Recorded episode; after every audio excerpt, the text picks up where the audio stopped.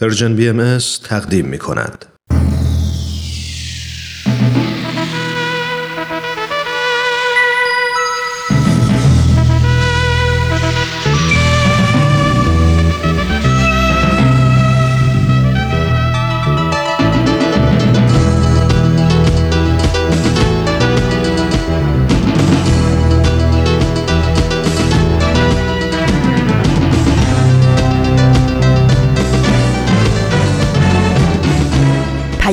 دوست. برنامه ای برای تفاهم و پیوند دلها.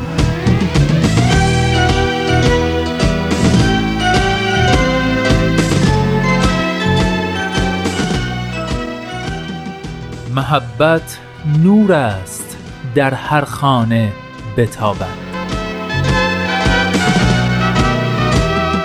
ای هر که هستی لحظه ای در خود نگر باش. خوبی ولی از آنچه هستی خوبتر باش.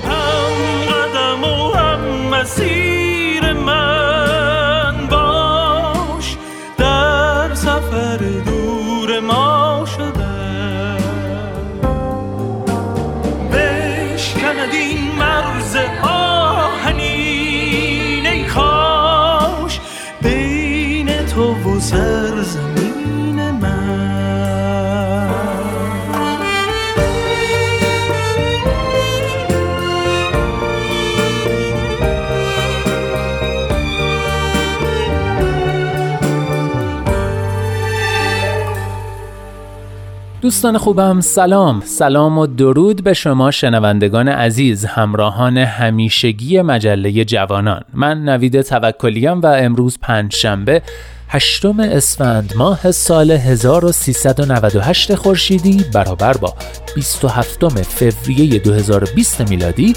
572 دومین شماره مجله جوانان رو با افتخار تقدیم شما عزیزان همراه می کنم به مجله جوانان خوش اومدید.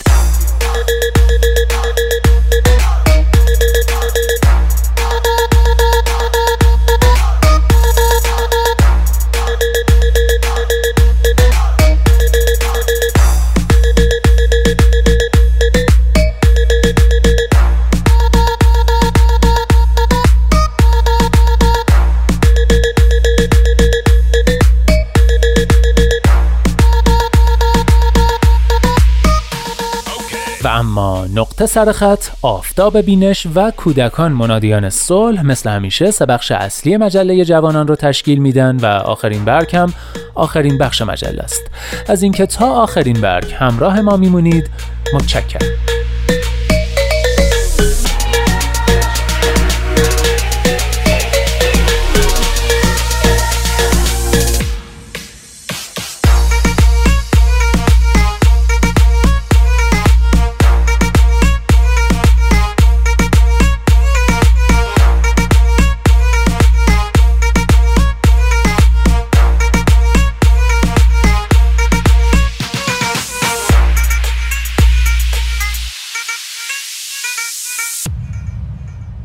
این مجله جوانانه. برنامه پنج شنبه های رادیو پیام دوست که هدفش چیزی نیست جز پیوند دلها آزادی اندیشه ها و آگاهی شنونده ها. در راه رسیدن به این اهداف با نظرات و پیشنهادات و انتقادات ارزشمندتون ما رو همراهی کنید. از طریق تلفن 201 703 671 88 88 آیدی Persian BMS کانتکت در تلگرام و صفحه Persian BMS در فیسبوک و توییتر.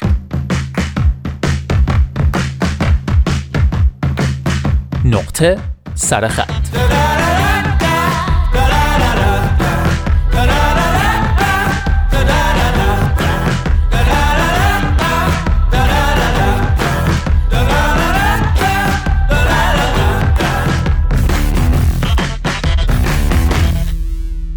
دوستان امروز ششمین و آخرین نقطه سرخطیه که به مبحث مثلث کارپمن و راههای خروج از اون اختصاص داره.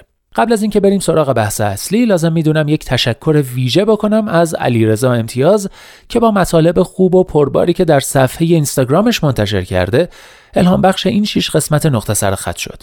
از طرف دیگه می‌خوام از همه شما عزیزان شنونده که این چند هفته این مبحث رو با دقت دنبال کردید تشکر کنم.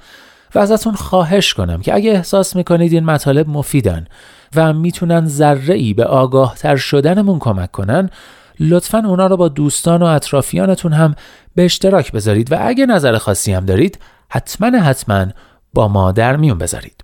و ما اجازه بدید با یک مرور کلی بریم سراغ آخرین قسمت از مبحث مثلث کارپمن.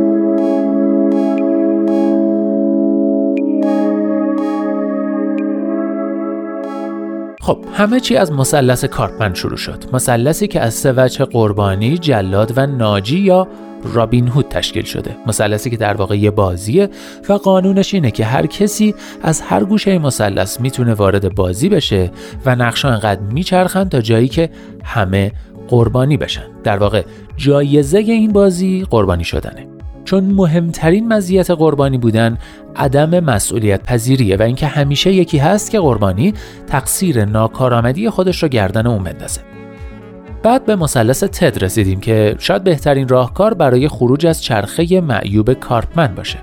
مثلثی که از سه وجه خلاق به جای قربانی راهنما به جای ناجی و چالشگر به جای جلاد تشکیل شده. و نکته کلیدی در مورد اون اینه که برخلاف مثلث کارپمن فرد آگاه هرگز بی اراده در ازلاع مثلث تد جابجا نمیشه بلکه نقطه قرارگیری خودش رو خودش آگاهانه انتخاب می‌کنه. و در نهایت بعد از آشنایی دقیق با این دوتا مثلث با ذکر چندین و چند مثال از لایه درونی و فردی گرفته تا لایه میان فردی و سیاسی اجتماعی سعی کردیم با روش ها و نمونه های موفق خروج از کارپمن آشنا بشیم. اگه خاطرتون باشه اولین مثالمون از هندوستان بود و رفتار بدون خشونت مهاتما گاندی. رفتاری که نهایتا الهام بخش تئوریزه شدن نحوه خروج از مثلث کارپمن و طراحی مثلث تد شد. بنابراین فکر می‌کنم ایده خوبی باشه که این مبحث رو به یک مثال دیگه از رفتار و منش گاندی به پایان برسونیم.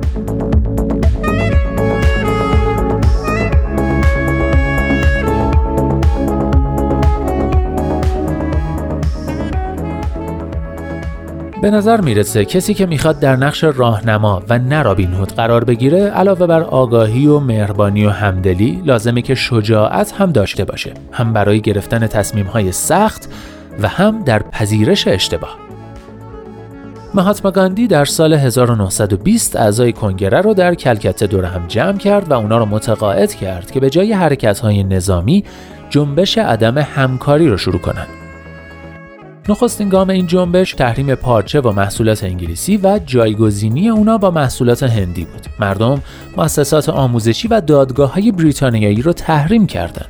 از مشاغل دولتی استفاده دادن، از پرداخت مالیات سرباز زدن و احترامات و القاب بریتانیایی رو رها کردند. به دلیل اعتماد مردم به گاندی جنبش با شکوه بینظیر حاصل از حمایت گسترده مردم به یک چالش و اعتراض جدی در مقابل قوانین بیگانه تبدیل شد. مردم پارچه های انگلیسی رو در توده های بزرگ جمع می‌کردن و به آتیش میکشیدن تا اینکه اتفاقی افتاد. تو یکی از شهرهای هندوستان مردم با پلیس درگیر شدند. تو این حادثه مردم مرکز پلیس رو به آتیش کشیدن و 22 نفر از نیروی پلیس کشته شدند.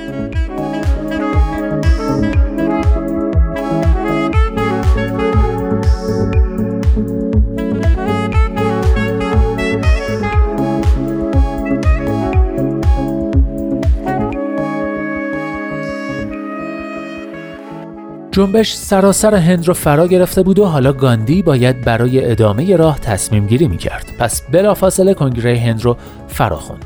جواهر لعل نهرو که تو اون جمع حضور داشت خطاب به گاندی میگه این یه اتفاق بوده. ما که نمی‌تونیم همه هند رو کنترل کنیم که دست به خشونت نزنن. گاندی جواب میده اینو به خانواده اون 22 پلیس بگو. تمام هند قیام کرده و در حال حرکته. بله ولی در چه جهتی؟ اگه آزادی رو با قتل و خونریزی به دست بیاریم با قتل و خونریزی بیشتری از دستش میدیم. تو پدر ملتی و نسبت به اونا مسئولی. امروز در این عنوان چیزی جز ننگ نمی‌بینم. احتمالا من اشتباه کردم و ملت هنوز برای استقلال آماده نیست. من برای نقش خودم در این ماجرا توبه می کنم در واقع من مسئول این خشونت ها هستم. تا وقتی خشونت وجود داره روزه بدون غذا خواهم گرفت. شاید مرگ من اونها رو آروم کنه. این تنها یک مبارزه برای استقلال نیست. این مبارزه‌ای برای تغییر رفتار یک ملت از درونه.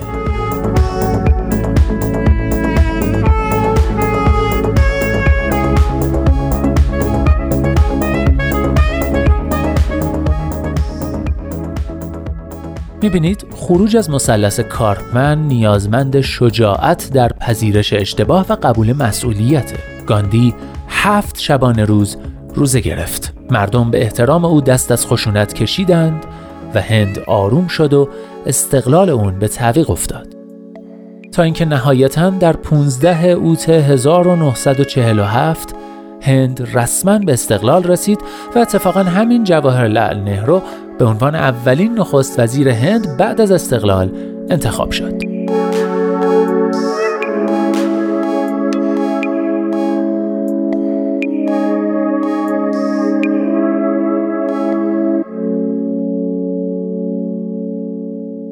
مهاتما گاندی معتقد بود ما تلاش نمی کنیم ظالم را نابود کنیم چون با از بین رفتن ظالم ظلم از بین نمی رود. ما با تنفر از ظلم تلاش می کنیم ظالم را آگاه سازیم و در این راه باید او را همچون فرزند ناآگاه خود دوست داشته باشیم. بله ظلم از نگاه گاندی بیماری ظالمه که به خود او بیشتر از همه آسیب میرسونه و گاندی تلاش می‌کنه مادرانه یا در واقع پدرانه با ایجاد آگاهی در رفع این بیماری تلاش کنه بدون اینکه از بیمار متنفر باشه. ظلم هم به مظلوم آسیب میرسونه هم به ظالم.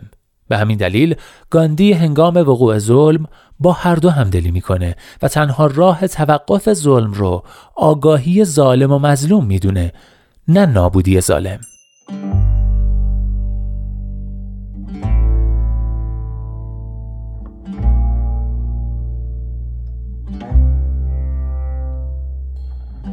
دنگ دنگم سو پیامه نسرم جنگ کنه.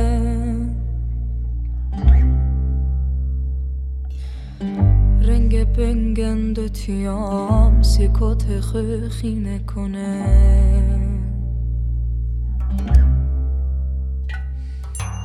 شات خینه تشه بره تنم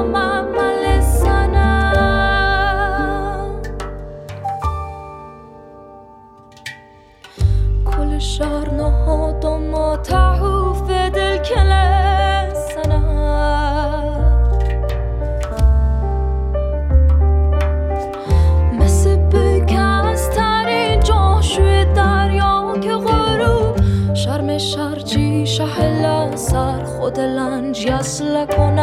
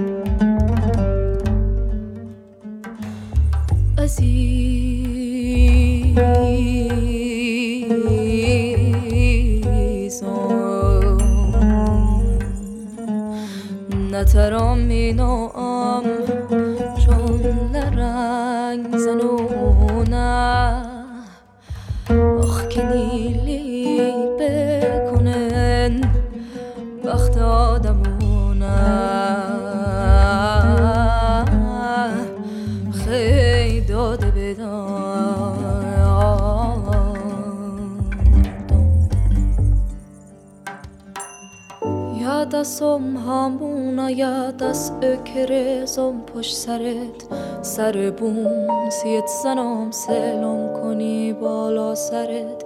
ای کنار قد بلندم نوت و خون صدام. نترم بینامی بحران دو زریتن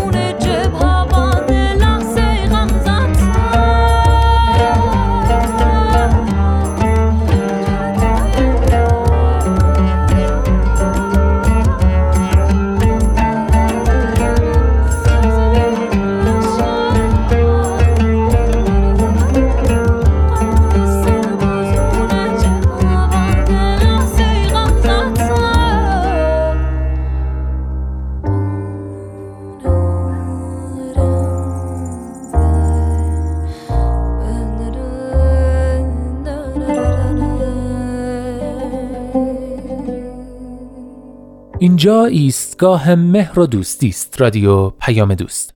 دنگ رو شنیدید با اجرای زیبای محیا حامدی. آهنگسازی و نوازندگی پیانوی این قطعه رو خود محیا حامدی انجام داده و ترانش رو هم امیر حسین طالبی سروده. و اما در این بخش نوبت می‌رسه به آفتاب بینش. به اتفاق گوش می‌کنیم.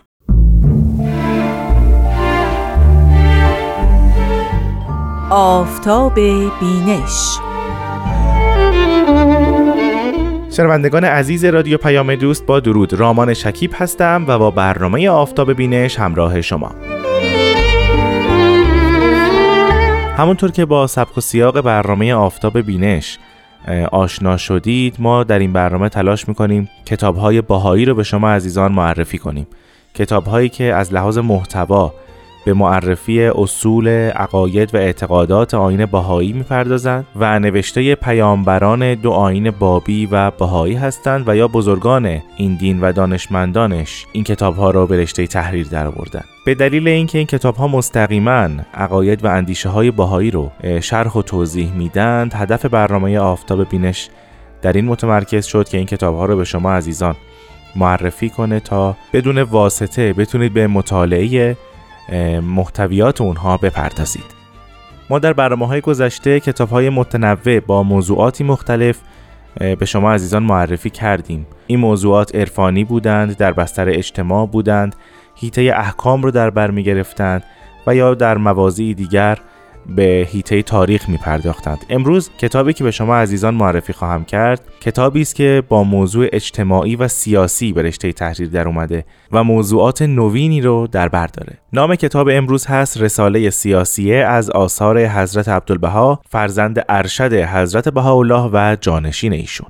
پیش از اینکه به معرفی این اثر بپردازم توضیح مختصر بدم و یک نکته رو ذکر بکنم و اون اینکه جناب شاپور راسخ از دانشمندان بهایی مقاله نوشتن تحت عنوان از رساله مدنیه تا رساله سیاسیه این مقاله در دو بخش هست و در کتاب سفینه عرفان در جلد ششم به چاپ رسیده که یکی از منابع ماست در این برنامه و در معرفی رساله سیاسیه.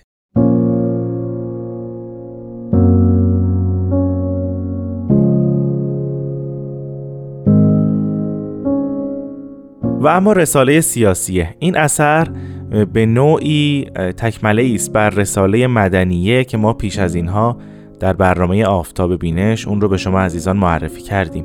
زمان نگارش این اثر باز میگردد به سال 1310 هجری قمری و در سال 1311 هجری قمری به خط مشکین قلم در بمبئی هندوستان هم به چاپ رسیده.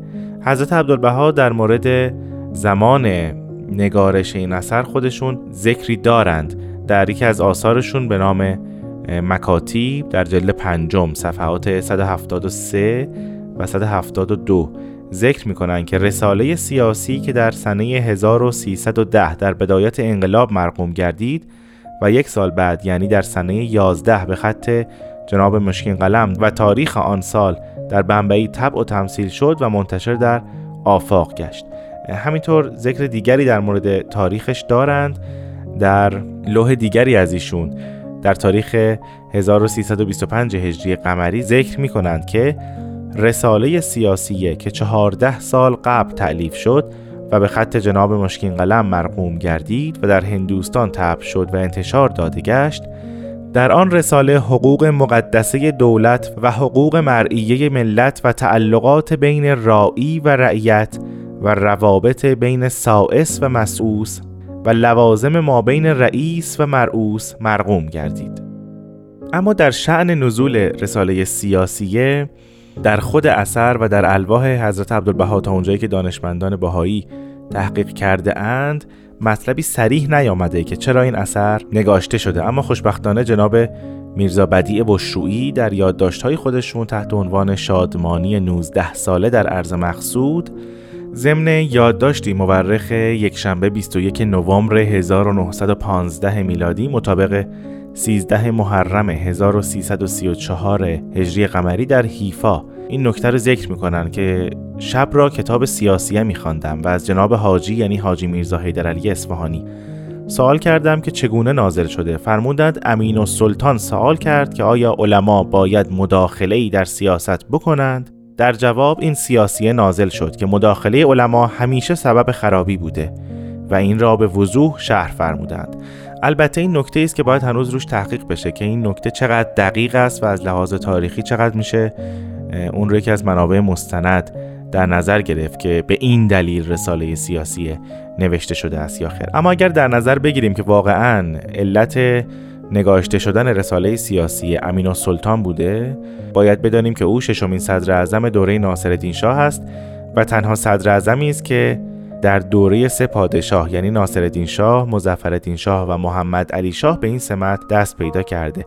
به نظر می‌رسه که حضرت عبدالبها تماسهایی با امین السلطان داشتند به علت اینکه حضرت عبدالبها رهبر جامعه بهایی بودند و نمی‌تونستن ارتباط خودشون را به اولیای امور در کشورهای ایران و در امپراتوری عثمانی قطع کنند و چندان دور از ذهن نیست که امین السلطان هم از حضرت عبدالبها سوالاتی داشته و حضرت عبدالبها در پاسخشون نامه هایی نگاشته باشند.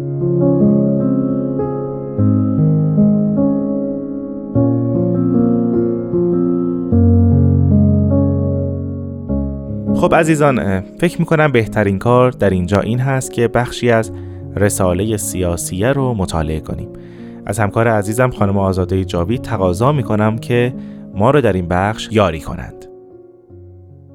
هوالله ستایش و نیایش پاک یزدانی را سزا که بنیان آفرینش را بر ظهور کمالات مقدسه عالم انسانی نهاد که هویت غیب به شعون و آثار و احکام و افعال و اعیان و اسرار در عرصه شهود مشهود گردد و انوار حقیقت کنتو کنزن مخفیا فاحببت ان اعرف از مطلع صبح عیان نمایان شود.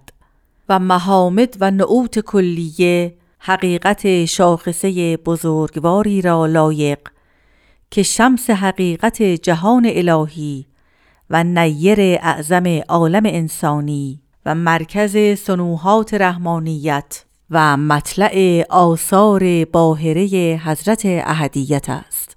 در ادامه می‌فرمایند در این ایام و اوقات چون بعضی وقایع مخالف کل شرایع که مخرب بنیاد انسانی و حادم بنیان رحمانی است از بعضی نادانان و بیخردان و شورشیان و فتنجویان سرزده دین مبین الهی را بهانه نموده ولوله آشوبی برانگیخته.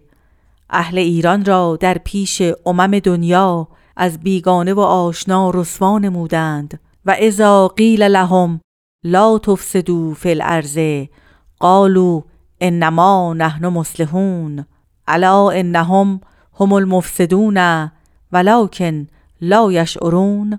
لحاظا لازم شد که مجملی در اس اساس آین یزدانی بیانی رود و به جهت هوشیاری و بیداری یاران ذکری شود.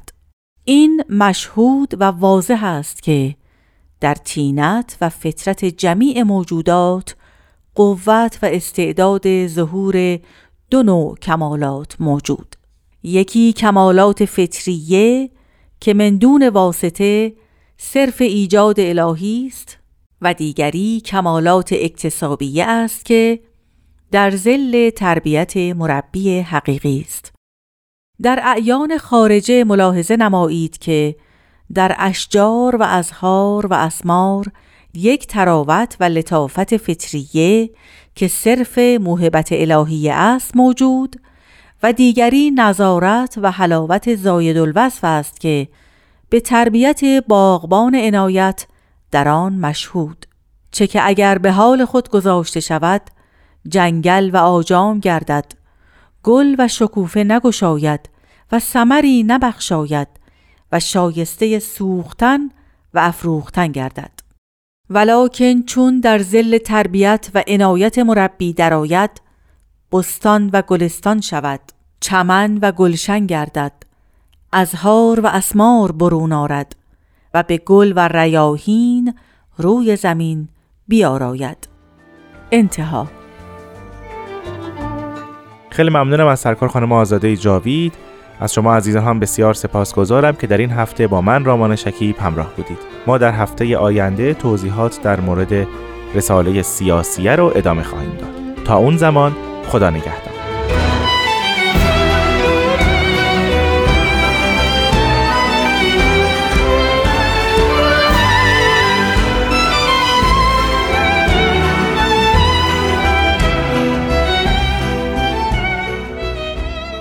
همراهان عزیز عزیزان شنونده. من نوید توکلیم و شما همچنان شنونده مجله جوانان هستید از رادیو پیام دوست.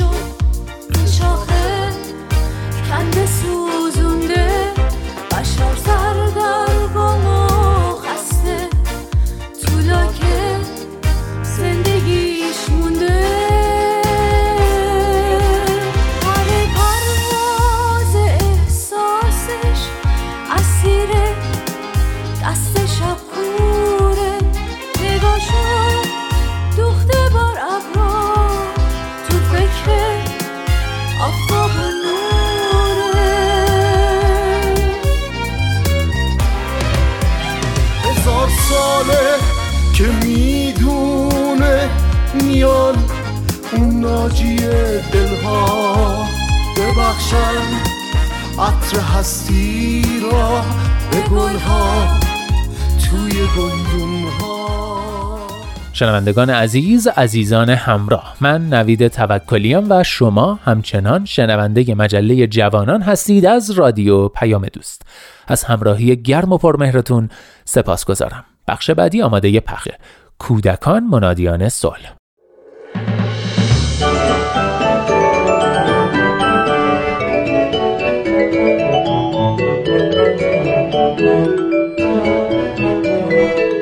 کودکان منادیان صلح.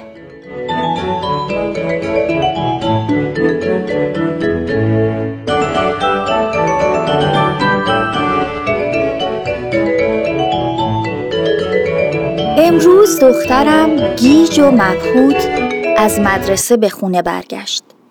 تا چشمش به من افتاد زد زیر گریه و خودشو انداخت تو بغلم.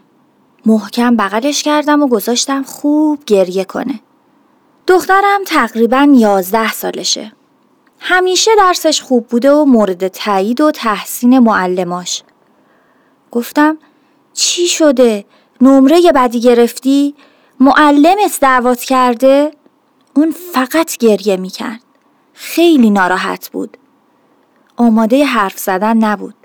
گفتم برو دست و صورت رو بشور کمی استراحت کن. وقتی آرومتر شدی با هم حرف می‌زنیم. تو دقایقی که تو اتاق بودم با خودم فکر کردم چه اتفاقی ممکنه براش افتاده باشه که اینجوری به هم ریخته. اون هیچ وقت با بچه ها درگیری نداشت. دختر محبوبی بود و توی مدرسه بچه ها همه دوستش داشتن. از توجه به ظاهر و نظافت و لطافتش گرفته تا درس و مشق و سفارش به رعایت ادب و احترام همیشه حواس منم به اون بود. چند دقیقه که گذشت احساس کردم آروم گرفته. به طرف اتاقش رفتم و گفتم تعریف کن ببینم چی شده؟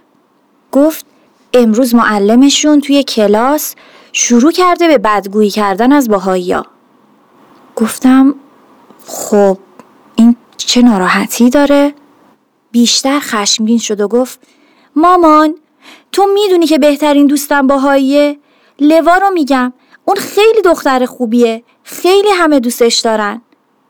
وقتی معلمون حرف می‌زد لوا فقط گفت نه اینجوری که شما میگید نیست. خیلی آروم و معدبانه گفت. ولی معلممون سرش داد کشید. حرفای خیلی بدتری بهش زد. آخر سرم لوا رو از کلاس بیرون کرد. تو زنگ تفریحم بعضی از بچه ها چپ چپ نگاهش می‌کردن. زیر لب یه چیزایی بهش می‌گفتن. و دوباره زد زیر گریه. مامان معلممون چطور تونست این حرفا رو بهش بزنه؟ لوا چطور تونست اینقدر ساکت و آروم بمونه؟ تازه من که رفتم دلداریش بدم به هم گفت عیبی نداره. اونا نمی‌دونن. دچار کچفهمی و تعصب شدن مامان تعصب چیه؟ معلم ما وقتی عصبانی شده بود تبدیل به یه آدم دیگه شده بود خیلی ازش ترسیده بودم گفتم دخترم هیچکی از شکم مادرش متعصب به دنیا نمیاد ما تعصبات قومی و نژادی و طبقاتی رو در طول زندگیمون یاد می‌گیریم. این تعصبات رو گاهی وقتا از پدر و مادرامون یاد می‌گیریم، گاهی وقتا از محیط و دوستامون. خیلی با دخترم حرف زدیم. آرومتر شده بود. بهش گفتم که می‌خوام به مامان لوا زنگ بزنم و ازش به خاطر تربیت دختر به این با وقاری و آرومی تشکر کنم. ولی تو دلم با خودم دعوا داشتم کی این تعصبات کور کننده ذهن و فکر از جوامع انسانی برکنار خواهد شد؟ کی ما دست از همسو شدن با ارزشهای پوشالی جامعمون برخواهیم داشت؟ اجتماعی شدن آزادمنشانه و خردمندانه کی تو جامعه ما اتفاق میافته؟ مدرسه های ما بچه های ما کی روی صلح و سلام و برابری و برادری رو خواهند دید؟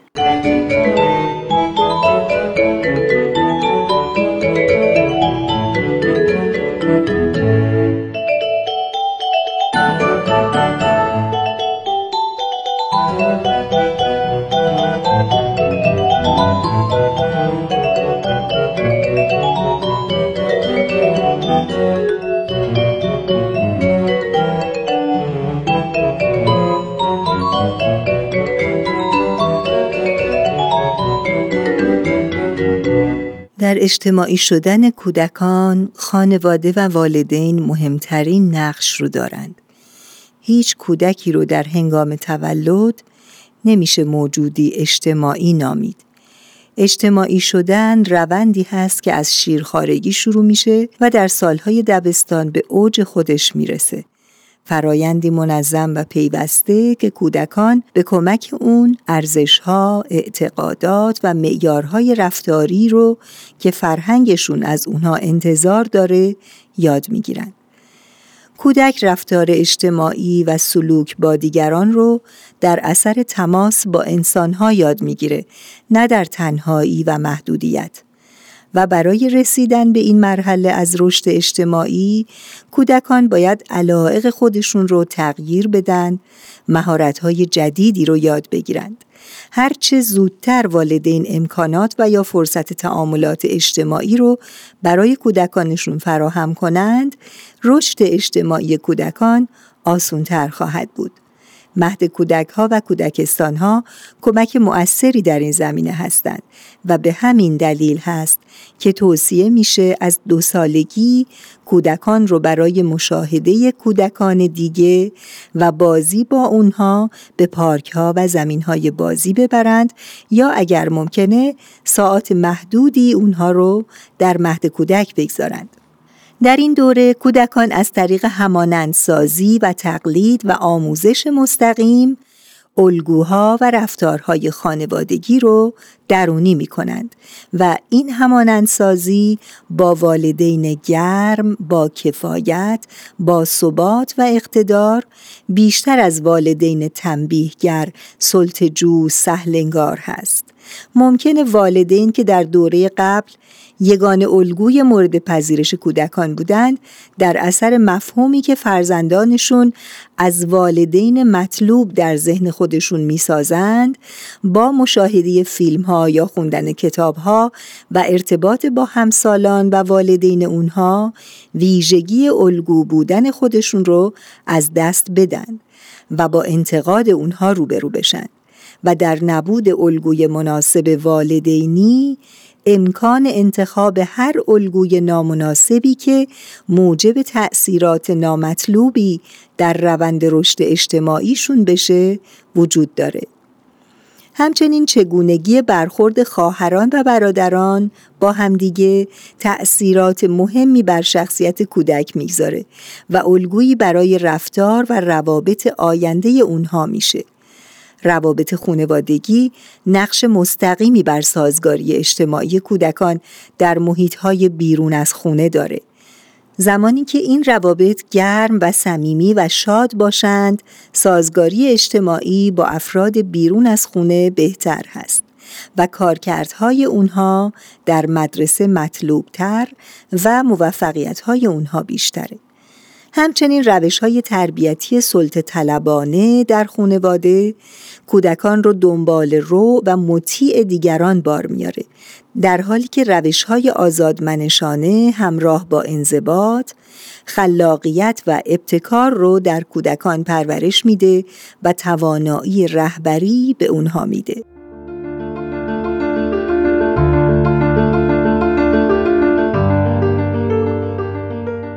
همسالان مدرسه و وسایل ارتباط جمعی از دیگر عوامل مؤثر بر رشد اجتماعی کودکان هستند.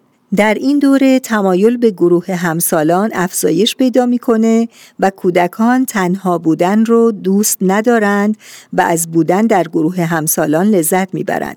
همسالانی که در این دوره از همجنسشون انتخاب می‌کنند و بیشتر گروه های بازی هستند. گروه همسالان تأثیرات مثبتی بر تعاملات اجتماعی و شخصیت کودکان به جا می‌گذارند از جمله همکاری و تعاون و تشریک مساعی صداقت و وفاداری نسبت به دیگران، رفتار اجتماعی قابل قبول، قبول مسئولیت و استقلال از بزرگسالان. وابستگی به گروه همسالان ممکن اثرات منفی هم داشته باشه مثل سرپیچی از ارزشها و اصول والدین صرف وقت زیاد با گروه و توجه نکردن به وظایفی که خونواده از اونها انتظار دارند آموختن تعصبات و گرایش های فرهنگی غلطی که ممکنه در گروه وجود داشته باشه و درونی کردن اونها و در نتیجه محدود کردن ارتباط با سایر گروه ها. مدرسه هم زمینه ای برای رشد اجتماعی کودک ایجاد می‌کنه و هم به رشد شناختی فرد کمک می‌کنه که هر دو در اجتماعی شدن فرد مهم هستند. مدرسه محل ارتباط گروه همسالان با همدیگر هست و باعث ایجاد دوستی های باثبات و تقویت رفتارهای اجتماعی در موقعیت های متفاوت میشه. چون کودکان وقت زیادی صرف وسایل ارتباط جمعی می کنند آگاهی ها و تأثیرات زیادی از اون کسب می کنند کودکان از طریق تلویزیون با خشونت، عقاید قالبی اجتماعی و رفتار جامعه پسند آشنا میشند و همچنین دنیای بیسانسور کنونی ممکنه بچه ها رو در معرض صور قبیهه قرار بده و تکرار این مسئله و یا بیتفاوتی والدین به اون می‌تونه صدم زننده باشه. نظارت والدین بر این مسئله مستلزم اونه که به کودکان خودشون اجازه رفتن به سینما و دیدن اون فیلم ها و خرید اون کتاب هایی رو بدن که از نظر اخلاقی و روانی برای کودکان سالم تشخیص میدن. همچنین نظارت بر مدت زمانی که کودکان از وسایل ارتباط جمعی استفاده می کنند ضروری هست.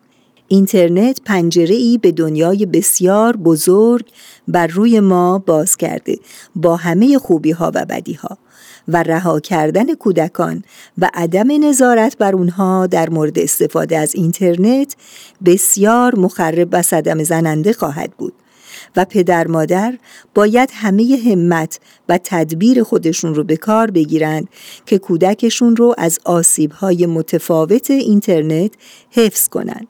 گفتگوی صمیمانه با کودکان درباره اونچه که در اینترنت دیدند و عدم سرزنش اونها به خاطر سوء استفاده از اون مسدود کردن بعضی از سایت ها شناسایی کسانی که با اونها از طریق اینترنت در ارتباطند و به خصوص قطع ارتباط با کسانی که از اونها بزرگترند و یا هر کاری که بتونه بدون صدمه زدن به ارتباط والدین و کودک اونها رو از خطرات اینترنت حفظ کنه مفید و لازمه. ثبات و استحکام والدین در این مورد بسیار ضروری هست.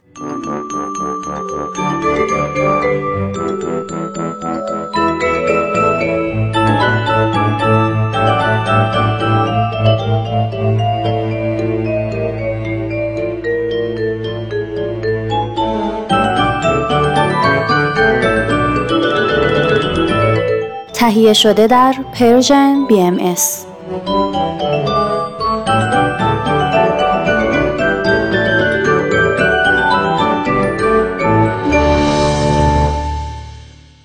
آخرین برگ نویسنده پرفروش آمریکایی جودیث مکنات در کتاب Remember When می نویسد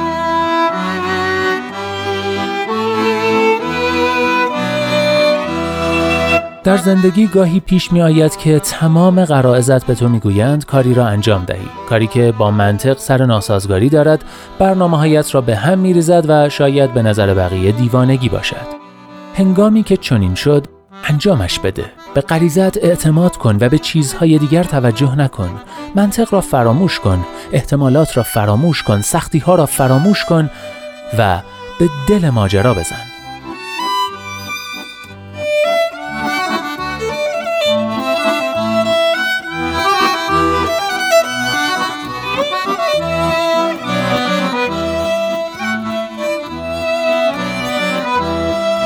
هر جا هستید دلهاتون شاد، اندیشتون آزاد و آگاهی و بیداری نصیبتون باد. من نوید توکلیم و امیدوارم که نور امید در دلهاتون هیچگاه خاموشی نگیره. به قول شاعر گرچه شب تاریک است، دل قوی دار، سحر نزدیک است.